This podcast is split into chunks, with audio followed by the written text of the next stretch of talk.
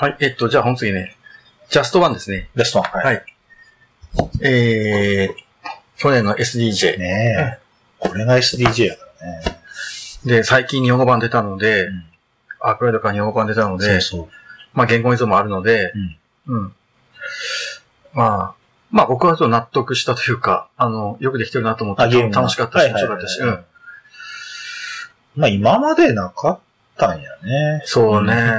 まあ確かにまあ、確かにまあこういうワードでコミュニケーションで協力ゲームってのはまうんあ確かになかったか。ああ、協力ゲームなんですよね、これうね。んまあそこ協力ゲームっていうところもあるかな。うん。うんかヒント被ったらうんぬんとか、まあそこの個別のところを見てくると、見てみると別にまあ、一個一個はそんな非常に既視感の強いものがまあ多いんだけど、うんまあ協力ゲームっていううん枠にしたんで、まあちょっと新しいうんのがあるかな。うんまあ連想ゲームで、えっと、回答者一人いて、えー、当たったらみんなの点数っていうか、うんそういう感じなんですよね。うんで、ただ、ヒントが被っちゃいけない。被そうそうったら消えちゃうっていそううそう。うん。13枚、13枚お題カードあって、まあ13枚中何枚そうそうそう。クリアできるかってことだよね。そうそううんで、何点だったら評価はどうですか9枚だったらうん、ほにゃほにゃです。うん10枚いったらとかね。で、えーっとね、まあちょっとワードゲーム的な、うんあの、部分があるので、うんえー、いつも僕はちょっとやっぱり、ルールの解釈で、ね。まああの、ワードゲームはうん、ルールの明確化は不可能だっていう、うーちょっと、説を、それは、それはなんか、なんか似たようなこと言ったかもしれんけど、まあ言葉っていうものの限界があるんで、言葉っていうものがそもそも曖昧なもんなんで。そうそうそうそう。言葉、言葉と事象ってものが、あのそうそう。そう、一対してあるじゃない、うんうんうんこれだったら要するにその、違反品とはどういうものかとか、あと被ってる被ってないの判定は何とかもそうですよね。で、まあ、あまあ僕は結局、ゲームは面白かったんだけど、まあ気になるのはそういうところなんですよ 気気になるっていうか、真剣に考えたくなるのは、うん。うんゲームとしてはまあ普通に、そんな別に真剣に考えるゲームでもないというか、うん、じゃあルールでそういうところをどうする、どういうふうに解釈するのだかなっていう。の、例えばその王子と王女はダメですよってまあ書いてあって、ええまあ例であるんだけど、ええだからそれが例だけど、例って言われてもねって感じなんですよね。うんだからそ、そ、その、それを例として、うんじゃあ今この起こったこれは被ってる被ってないっていうのは、この今、王子王女の例に入ってるのか入ってないのかって話に影響になっちゃって、難しいですよね難しいんだね。これはもう、うん私は、私は無理やと思ってるんだよね。厳密なまあね規定は。やっぱりいいですよね。うんあの、それは、そもそもこの、この世の中にある全部のワードについて例をしないと、ね無理やと思やっぱ言葉っていうのは、その、数、数字じゃないからう。、そうそう。色とか形とかうん数字じゃないので、うんだからダメなんですよ。多分数字、共有できるのは本当に共有できるのは数字なんですよね、多分ね。うん。もちろん。うん。色だって人によっていろいろどんな見え方がするしあれだし。そう。うん。まあ、まあ、出会うから、えっと、芳醇な、芳醇なわけだけど、言葉ってものが。そうですね。あなるほどね。いいいいこと言いますね。うん。あの、今言った、ね、そこもそうなんですよね。同型の単語はダメだっていうの、秘密の言葉と同型の単語。例えば、王女のヒントとして王子はダメだっていう。これあの、英語なんかだと、例えばアクターとアクトレス。うん。これがダメだって言ってるみたいですね、どうも。はいはい。うん。ホストとホステスとか。あまあ、あの、男性の、そうそう男性を表す割と女性を表す、まあ、そういなね。うんうんはいだから答えがアクトレスとして、ヒントでアクターはダメってことですよ。うん うん。でも、俳俳優っていうのに女優とかダメだとか、まあ、そう、そういうことやね。まあ、そういうことかな。それ、それどこまでがでもそれ同型になるのそう。そうそう同型ってのはね。まあ、うん。あとね、あのーこれこの、この前僕のセッションの時あったんだけど、えっと、同一とみなされる単語、ヒントで、うん。うん。ヒントが出た時に、例えばもう全く同じヒントはうん、一軸たがわず、同じヒントは消えます。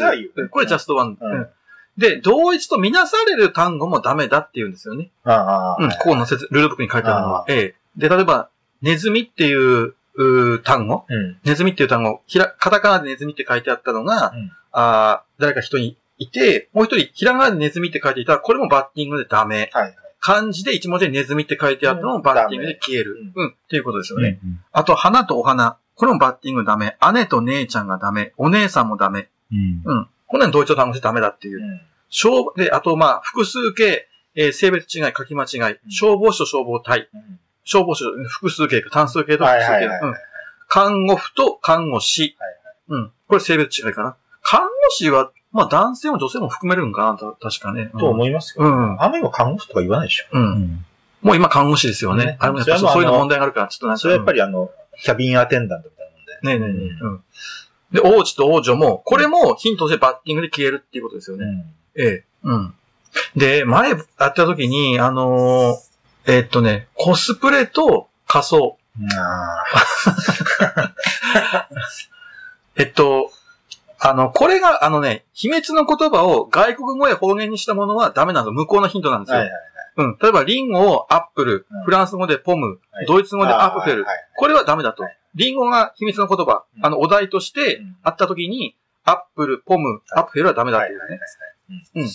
で、ヒントの中に、例えばこれを別の言葉、英訳したものがあると。うんうんヒンヒントの中に、例えばひお互い、お題じゃなくてヒントの中に、リンゴと apple があった時にこの二つは消えるのかっていう。ああ。で、まあ、そうは書いてないので、うんまあ別にいいんじゃないのっていうふうに僕は思ったんですけど、まあその時のセッションではもう、一応多数決でうんダメに、ダメにしたんですよね。あ、コスプレと傘は一緒だ。そうそう、け消えましたんで。うん。あうんまあ、そうすると難易度上がっちゃうね。そうそうそう。うん。まあこれもちょっと、ちょっと難しいというか曖昧なところというか、ううん。で、なんかその、で、協力ゲームであるがゆえに、なんていうかその、また微妙ですよね。だから、それ、それ、それ、それがどうなるかで、その、我々チームの今回の、うん、まあ、成績が決まるわけで、なんか、うんなんていうか、どうどうしましょうかって話なんて、なんていうのかな。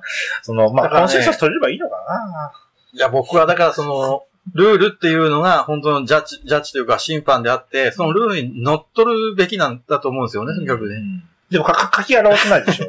でそそういう問題ですよね、結局ね。ね。うん。で、それちょっと思ってるのは、これもう日本中いろんなところでたくさんプレイされてて、うん本当になんかいろんなルールでやってるんじゃないかなっていうちょっと気がしてさ、なんか、いや、それぐらいもうあありじゃんとか、そうそううん。で、そこは別にその、いいんですけど、それはそれで楽しんでやってればねうん。なお、あの、コールサイド、うん人がこう、なんか、イチャモンつけるようで、我々さんそんな、あの、あれですけど、ううんん。ちょっとそういう気がするのと、うん。もうこれはもう、多分、これ、この後、みこの後も未来英語、たくさんのワードゲームが出てくると思うけど、うんでも多分ずっと、解消されんよな。あのー答えがね、や、やっていう単語ですね、お題。やで、やって。あろう。ああ、弓矢のや。弓矢のやはいはい、弓矢のやねう。いもう本当にまさにその、で、海斗さん、弓矢って言ったんですよ。あうんあ、あえっと、さあ、じゃあ答えは何でしょうっつって、うん弓矢。弓矢って言ったんですよあ。ー題は矢です。はいはい。カードに書いてあるのは。それで、僕は、あ、それは間違いですって言ったんですよね。あで、そしたら回答者の人が、え、一緒でしょって、弓矢も矢も一緒でしょっていうあ話になって、いや、そこは違いますと。うんそこは、僕は違うと思うし、で、弓矢も OK なんなら、じゃあどこまで超 OK になるのっていう他の単語で、そこはやっぱ線引かなあかんですよね。だから厳密にね、やっぱりね。。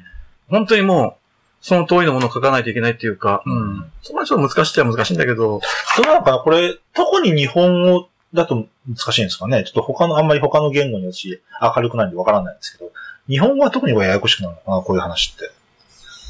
いや、類いや類義語が多いとか一緒じゃないかな一緒じゃな。いのかなあんま変わんないのか？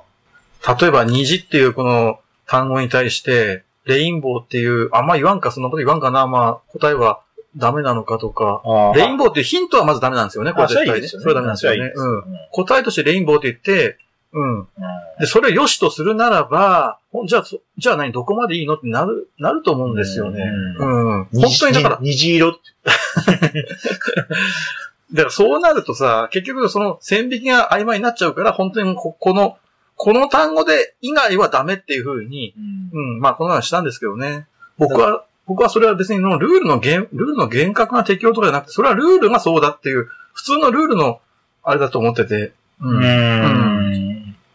あまあ、その、一緒、一緒でしょ、一緒ってその、そこのかん、て言葉の定義がまあね、だから弓矢と、うん弓矢と矢は一緒だから当たってるでしょっていうのと、うん弓矢と矢ってのはまず言葉がまず違うんじゃないっていう、そこのズレがあるから、まあそこは、難しいよね。まあ最初はまあ、ゲーム始める前にコンセンサス取らんとなら,、うんならんとこなんやけどね。例えばこれお題、これ根っこっていう答えのね、お題が根っこっていうお題があるけど、根、根はどうなのっていう。。はい。ダメです。答えは根っこでした。って言った時に、ええって。そこでさ、うまくその根っこじゃなくて、根に行くようなヒントを出すっていうのも、その一つのちょっとこのゲームの面白さなのかなってちょっとちらっと思ったりもしたんですよね。なかなかテクニカルですけど、それは非常に。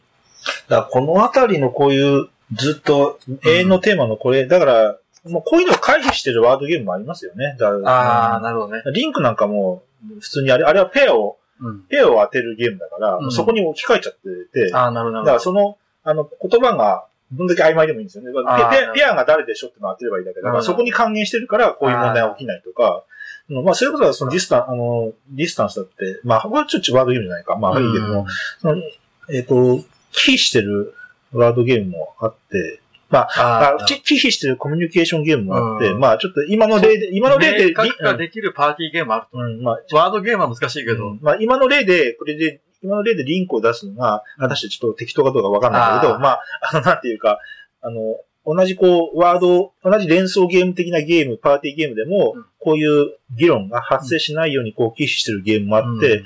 まあ、まあ、難しいですよね。まあでもこれはそう、まあこういう問題が発生せざるを得ないよな。うんそういう方向性からのアプローチってのもあるってことね、うん要するにね。うん。問題が生じないようにな。解釈うん。プレイヤーの解釈が介入しないような、うん、そういう可能性がないように。あとなんだっけ、ピあと余談やけど、ピクトマニアの説明書ってすんごい細かくなかったでしたっけそこらあ、辺本当ですか？確か。僕はあれまだ未プレイなんであれなんだけど。ピクトマニアってラセルだ？違う。違う。あのーえーっと、誰だっけ？誰だっけ？ウラジミール・あ、スーシーやったかな。あの、えっと、結構ルール細かい人。そうそう。うん。チェコだよね、確か。チェコ、チェコやったっけ？チェコ、チェコゲームですよね。チェコゲーですよね。うんチェコゲーですよねうんラ。セルじゃなかった。うん。だ確か、あの、ピクトマニアは、この、このなんか同じとか、あ合ってる、違ってるっていう、なんうんかそこの、あの、定義をすごい細かく形書いてなかったかな、確か。あ、そうなんだ。余談ですけど。うんあのゲームやってないんだよな。積んでるんだよな、まだな。ピクトマニアやったことあるんですか？あ、本当。あああいう追いかけゲームの中ではすごいゲーム的です。あ、そうなんだ。一番ゲーム的だと思うんあ、本当。ですよゲームになってる。うん要するに、まあ、あテレステレーションがゲームじゃないって言ってるんじゃないんだけど、うんうんまあ、て例えばテレステレーションとかと比べると、うんぎ競技になってますね。あ、そうなんだ。だからすごいなと思う。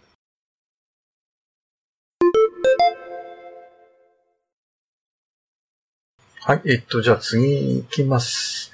次は、えっと、天空の巨人ですね。うん。ええ積んでんだよな。相当昔に買ったんだよ。これは、まあ僕は、あの、発売直後に買って、やって、で、手放して、もう一回買っで、もう一回買った。で、ついこの前、久しぶりにやったこのもう一回買った動機には何があったんですかね？もう一回やっぱ買おうと思ってなんなんだろうな。まあ、あんまりでもこれ、そんなにプレイレポとかやった人のレベルがあんまないですよね。うん作品は知ってんやけどうんね。やっぱりでも、ザイフェルトっていう、そうそうそうそう作者がザイフェルそうト、そうそう。うん、っていうのは一つ大きいそこのと、ですよね。うん。それでかい。うん。いや、そんな名前だけで買うんですかって言われるかもしれないけど、もうザイフェルト、で、ザイフェルトってそんな、ね、まあ少ないじゃないですか。そう少ないんちょっと別格ですよね。うんザイフェルトは。うん。もうか、佳作っていうのを人ちょっと拍車をかけてて、それに。そうそうそうでそれが、どれも、どれも面白いっていうか、うん争いのリンゴだけ僕やってないのかな。争いのリンゴ確かあれですよね。余談ですけど、あの、争いのリンゴってパブリッシャー、あの、YSK って、松本さんの話だけど、YSK に見えるけど、VSK なんですよね。そうそうそうそう。あれ、あれね、ややこしいんですよ。全然、余談ですけどそう。そうそう。で、でなんかね、あれから撮ってるみたいなこと言う人いるんですよ。全然違うの。あそこまで言われたことあるんですか？そうそうそう。あれ、どう見てもでも YSK に見えるよね。で なんかあれから撮ったのかもしれない。全然関係ないです。あれ、本当はあの VSK、うんちゃらかんちゃら結構長長いねくんです。。そうそう さゲームはなんか3つか4つぐらい出たんかな、なんか。リンでなんかも出した気がするんだよな、VSK からな、確かに。うん結構マニアックなメダルですよね。そうそうそう。古いよね、しかもね。古いもう90年代の。うんあ争いのリンゴあたりがもうザイフェルトの最初期ぐらいのタイトル、うんマンハッタンよりも前かな。まあ本当にその、何、やっぱり何何を置いてもプエルトリコ。まあ作者の人もうこれがね、ね。もうこれがもう、あとまあ郵便場所とそか。の前にはもう、うんひれ伏すしかないですよ。うん。まあ、で、最近ちょっとあんまりもうゲーム出してない。デザイナーとしても引退したのかな？もう出てないだからなんかもう、うん。もう過去の人ってイメージですよね。うんうん現役的なイメージはうんなんもないけどね。うんうんで、えっと、まあ、天空の巨人なんですけど、えっと、僕ね、この僕のちょっと記憶がおぼろげなんで、あの、はっきり、ソースもちょっとはっきりしていないのであれなんですけど、ザイフェルトちょっと、奥さんと一緒にプレイできるゲームが作りたいみたいなことをちょっとインタビューでうん言っていた気がしたんですよね。へえしたんですよ。で、プエルトリコなんかだと、まあちょっと奥さん難しい難しいんです。できないです。ええ。で、本当にそのファミリーストラテジー、うん本当にその簡単な、うん。多分、作者のザイフェルトは戦略性のあるゲームの方が好きだと思って、思うんですよね。で、そこの折衷案というか、それでこういうゲームを出したのかなって勝手なちょっと邪推なんですけど、うん。本当にそのなんかあの、イージーなゲームというか、うん。うん。あの、敷居は低い、ルールの理解とかの、このゲーム。よく言われるのは、その、大江の西岸の、うん。お簡易バージョンというか、ううんんうんうん。でダイス振ってって、条件満たしたら、なんかそのカードが取れて、それでまた拡大再生産強くなっていくというか、うん。ダイスが、触れるダイスが増えたり、数字が増えたりっていう、そういうゲームですよね。そのなんか、大江の西岸、うん、なんっていうふうによく言われるもんだから、うん。ちょっとなんか影が薄い感じなんだよな。なんか、ああ、なるほどね。じゃあ大江の西岸いりゃいいじゃん。ああ、なるほどね。あんまそういうのね、うん。ただまあ、実際はどうやったのか私はやってないとわかんないですよね。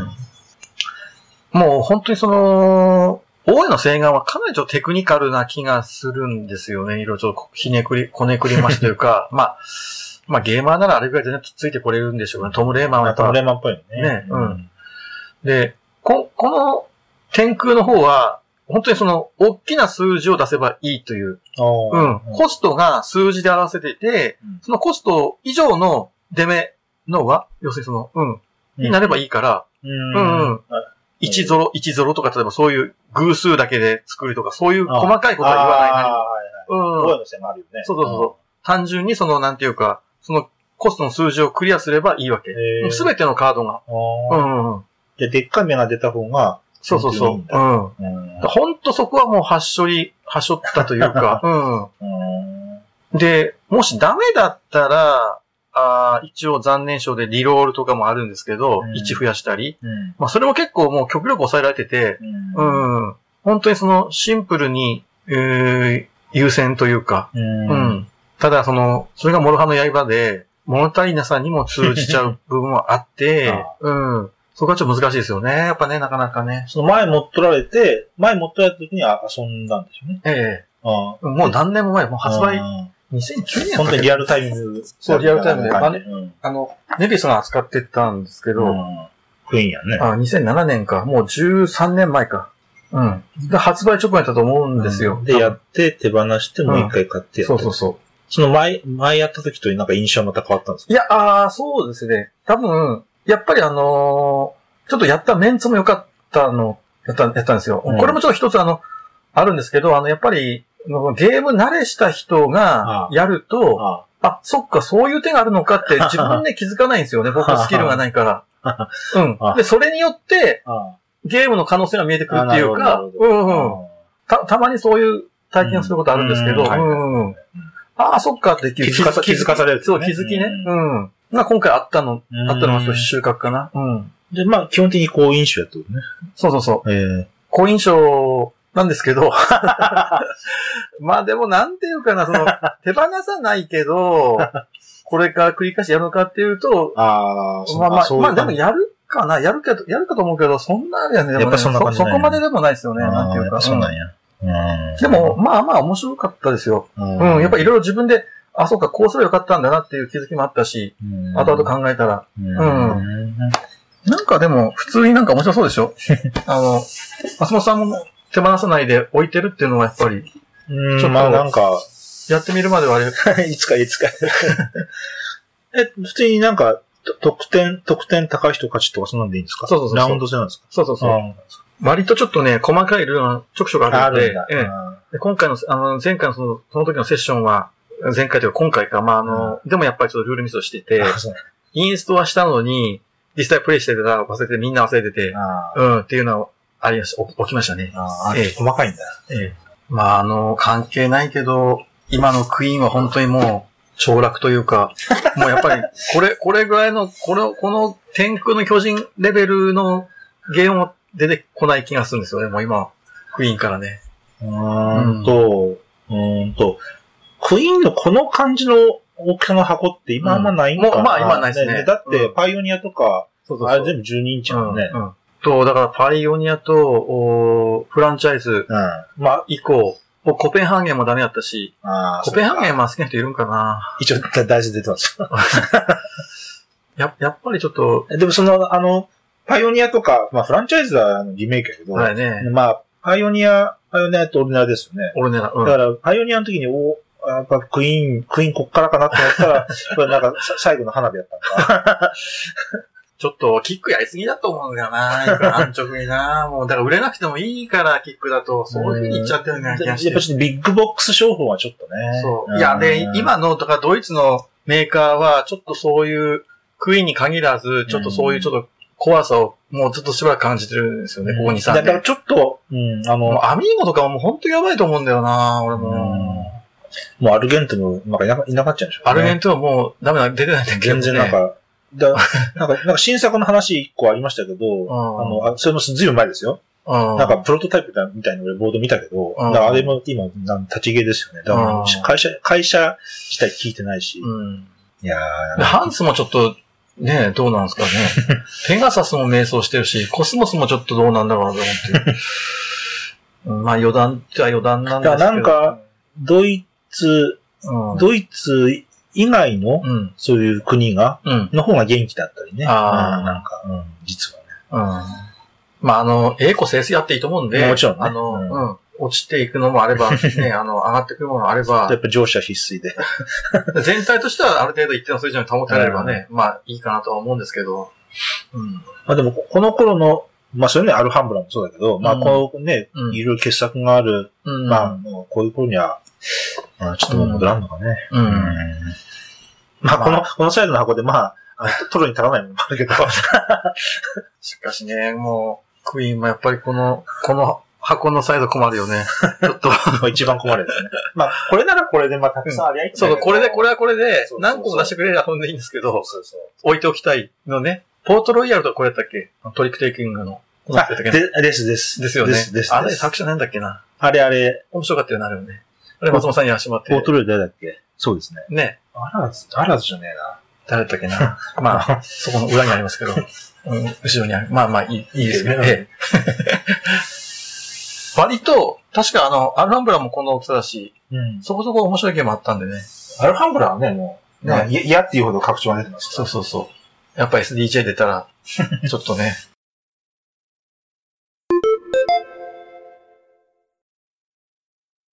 じゃあ次に、四畳半ペーパー再形。ええ。うーんと、これも日本人デザイナーのですね。ハレルヤハレルクボーイ。うん。デザイナーの人名前何ちったかな？道元さんだっけな？道元なんとかさん。ゴシップアンザシティ。うんそうそう、うんゴシップアナシティのね。うん。その次に出た、うん。去年の、は、去年の秋か。ゲームが。現場の秋の新作。うんえっと、これ、これも要するにフリップロールって言えばいいのか、これもローランドライト、これもローランドライトとフリップライトを折衷というか、うん。ダイスは振るし、で、カードはどんどんちょっと毎月新しいカードが出てくる。ううんん、うん。これ、こう並んでてこうね。そうそうそうそうはいはいで、これ松本さんもやってね、僕と一緒にやりましたけど、ええ、えっと、まあ何より僕、まずやっぱりあの、フレーバーが好きで、あんまり基本的に僕フレーバー重視する男じゃないんですけど、やっぱシステム優先の男で、あれなんですけど、やっぱこのね、大学生活最後の1年間、4月から3月までの4畳半です。うんね、ちょっと実り多い。っていうか、まあちょっと古い、作られた方の年代がわかんないけど、まあ今、今今もう4畳半とか、ちょっと、だってな70年代フォークとかそんな頃でしょ 確かにね。うん。ただやっぱ、なんていうかその同型みたいなのがあるんでしょうね、そこに対するね。フォークとか、うんアンポトーストとかそんなことでしょ。みんなやっぱ学生は貧乏でうん、こういう4畳半で、うん。ただうまく組み合わせてたと思うよね。うんこの、なんていうか、あの、テト、テトロ、テトロミオとか。うん。まあ、でこれ自体はね、流行りやけどね。うん。うん。そっか、そこに目をつけたのか、みたいなちょっとね、ねね、ありますね。うん。まあ、で、神話体系とね、そうそう。うんうん。あの、森見富彦さんかな。うん四畳半神話体系。そうそう。多分そこから、うんうん。で、あのーそうですね。ゲーム自体は、まあ、あのーカードが5枚ぐらい出てるのかな。うん5枚ぐらい出てて、で、ダイスを振って、えー、1から5までの、おカードに、と、ダイスの目を1対1対応させる。うんで、6だったら捨て札の山。うん。うん。で、えっと、その、おダイスが6色あって、えーそのカードの形カカードの書いてるテテトリスの、なんていうかその、それで、ファイルのパターンのね、で何色で書くか、そう、何色で書くかがダイスで決まると。色、うん色によって意味が違うそうのがそうそうそう大事だよね。そう。ということなんですよね。で、えまあ、あそこのあの、カードの、えっ、と、なる、まあ、要するにこういうのってのは、その、今、今回は何色を書くかっていう、そこでどういうマネジメントを、ー、うん。どれだけの選択肢がこう、プレイヤーにあるかっていう話になるんだけど、うんああそこの仕組みはまあ、結構工夫されてると思うんあそですね。こがやっぱ、あの、なんか、面白いんじゃないですか。だから、あの、下手、それこそ、あの、ペロってめくってそれ書きますで、になっちゃっうんうんうん。て、まあ、それはそれはそれでゲームに多分なるんだと思うんだけど、うんうんそうじゃなくて、あの、こう、えー、こう、で、終わると一個ずつずれていく。そうそうそう。で、一個ずつずれていくから、この列の、列の上の方にある図形っていうのは何回もゲームに出てくる可能性があるし、この下の方とったらすぐ消えちゃう可能性があるとか、そこら辺が、あの、あそこの取り回しで一個うん工夫してますよね。あれが素晴らしいと思いますね。うん。その最大の発明だと思う、このゲームの。ね、うんで、で、で、まあ、6 6だったら、ちょっと、あとスペースとしてはちっちゃいけれども、まあ、書けるとか、まあ、そういう、なんか、そうそうこう、いそう。ろいろあって、あそこはまず、6だともう2マスなんですよね。そうそうそう。うん。ちょっと残念症みたいな。で、2マスは全全部のカードにあるんです、一応。うん。だからその、テトリス棒を書くか、2マスを書くかっていう選択肢なんですけど、うん。で、今も松本さんが言われたように、今の説明でちょっと聞かれた方はわからないとあれなんですけど、新しくめくられたカードはその後、最大5ヶ月間ずっと残るんですよね、こう、流れるまで。うんうん。だから、それは確定してるんですよ。だだから、5回書くチャンスはあると。ただその、ダイスが出なかったらダメだけど、あと何色になるかもわからないしねそうそうそう。んだからそこはちょっとあやふやな、ちょっと揺らぎがあって、うん保証はされていないから、それはそれで面白いですよね。その、えっと、論理的にどこまでは確実で、うんで、どこまでは確率によるのかっていう、うん。ここのバランスがあって、うん。まあ、これが、これで論理的に確実な部分のところが多ければ多いほど勝ちゲーやと思うんですけど、うんうんそこの塩梅が、まあまあまあいい感じだと思うんですよね。プランニングできるってことね。そうそうそう。そこの塩梅って本当にそのゲームの面白さにもう直結してくると思うので、もうデザイナーは多分そこに一番神経を、うんそうん、注ぐんだと思うんですよね。うん。だこうあの、プランニングできる状態になったのが面白いですね。そうそうそう。うん。なかなかないよね、紙ペンゲームでね。うんもう本当に書くか書かないかで終わっちゃうぐらいの。うん。だあそこまず、まずはそこで一工夫してる。うん。で、黄色いカード、黄色い、うん、黄色いダイスを使って書くと、アルバイトしたことになってお金が入ってくる。でお金が入ってくると、いろいろできることがあって、うん1金、2金、3金でね。うんうん。で、お金を使えば、あの、最悪出なかった、あの、ダイスのおものも書けるようになるので、うん。その辺がちょっとなんかマネジメントうん。の面白さ、うん。ゲーマー的な面白さもありますよね。ううん。ん。あとは、まあ、あの、毎回その、3つ ABC の中から、それぞれ1つずつ目標カードというかミッションカードみたいなのが出て、早くこの条件を達成人は何点っていうのが出るので、毎回毎回その、なんていうか、あのうん、方向性をちゃんとその目標カードにね、狙って変えないといけないから、あの、定石化はしにくいと思いますよね。まあ、マイゲームごとで。まあ、それは、そうそうそうそれは GPRB って。そうそう、リプラビでねうん。ちょっとしたモジュラーボードみたいな、ちょっとね。まあうん。ちゃんとその辺も作者は抜け目なく、うんね、忘れることなくそういうふうに盛り込んできてて、うん。うんまあ本当に僕、これ、これが3回目だったかな。まあ本当にやっぱり、結構繰り返して遊びたくなる。うん。で、こういう、こういうテトラミノで紙ペンキはその、えっと、こうこうこうだったら何点、こうこうこうだったら何点って、でうん。も大体定石として、うん。えっと、加点のものと減点のものがあるってのは、うん。まあ大体のセオリーなんだけど、うんうんあの、まあいろんなこういう紙ペンゲームが出てきて、うん。えっと、こう比較す、個人的に比較すると、うん。えっと、結構凝ってるかなって感じしますね。その得点体系がね。あなんあ、凝かっ、てますよね。うん、そう、だから結構、あの、凝ってるよりのゲーム。ムだなっていう気はしました。そうそうん。結構ゲーマーズ、ゲームよりのうん紙ペンゲームというか。結構、結構ひね、あの、ひねってる感じだなって気がしましたね。うんうんうん僕一つあの、引っかかったのは、あのーえっと、青い、青い要素ね。うん青、青いタイル。青いタイルは勉学なんですよ。うん勉学で、勉強を全然しなかったら、これマイナス16点なんですよね。で、ところが、その、畳ごとに条件をちゃんと達成すれば、どんどん点数が上がってって、えっと、最大0点までいくと。うんうんで、これって、要するにその、0点から始めて、加点方式にしていくのうんと、減。点から始めてうん、加点方式にしていくのっうてん、なんか違いある？変わんない。論理的には変わんない。論理的には変わんないですよ、し与える心象だけ。そうだよね。やっぱねあえっと、プレイヤーへの動機づけが変わるだけ。例えばそのフェルトのよくゲームなんかでペナルティがあるじゃないですか。何々できなかったらマイナス何点って。あれって結局できたらプラス何点のと一緒だよね。一緒ですよね。で、だからボラボラとかは、うんあの、えっと、減点になってないんだけど、うん実質変わんないんですよね。そうだよねそう。そうそう。だけど、こうするのは、やっぱりそのフレーバー的なゲームに対する没入感をちょっと深めたいっていう、そういう狙いなのかな。うんあなんか、あ私は、うん私は要するに、あの、いい意味で錯覚させようとしてるんだなと思ってるんですよね。はい。うん。それはまあまあ、小説でいうレトリックみたいなもんで、うん。まあちょっと、こういう、どういう方向性に気,、うん。気を、気を向かわせるっていうか、うんうん。あー、まあ、マイナス16点、やだやだ、マイナス16点、やだ、ゼロにしたいっていう、ちょっと錯覚させるというか、そうだね。惑わせるというか、そうだね。私はそういうふうに捉えてます。